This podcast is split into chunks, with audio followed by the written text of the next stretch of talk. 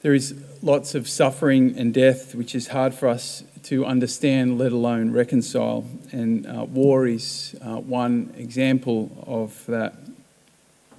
That's the, the kind of situation that our writer of the Book of Wisdom is speaking into today.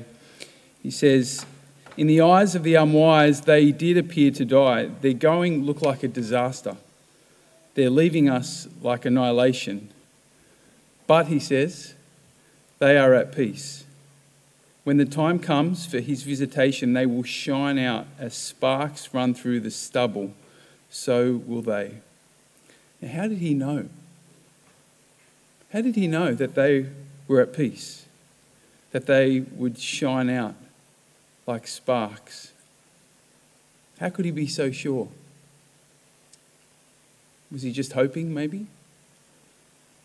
He goes on to say, Those who trust in him will understand the truth. He knew because he'd discovered a deeper truth.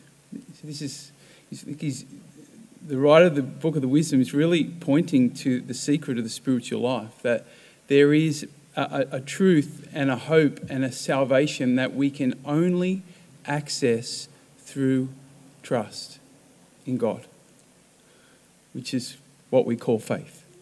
Yeah?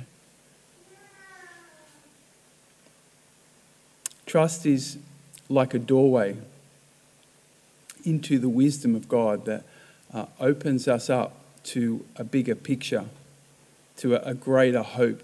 I think of trust as the great equalizer of humanity. See, anyone can trust.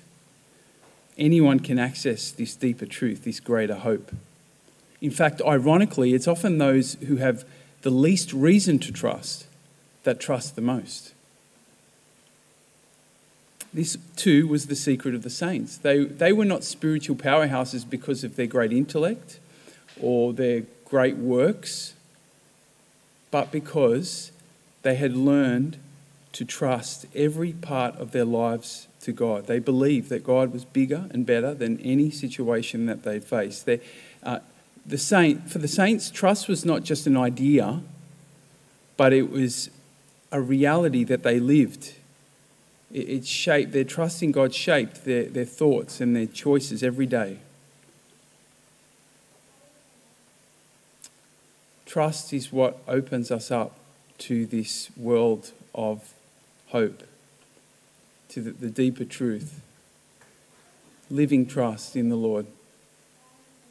That's the secret. That's the key. That's the invitation to trust in the Lord. So, is there a situation in your life right now where God may be inviting you to trust?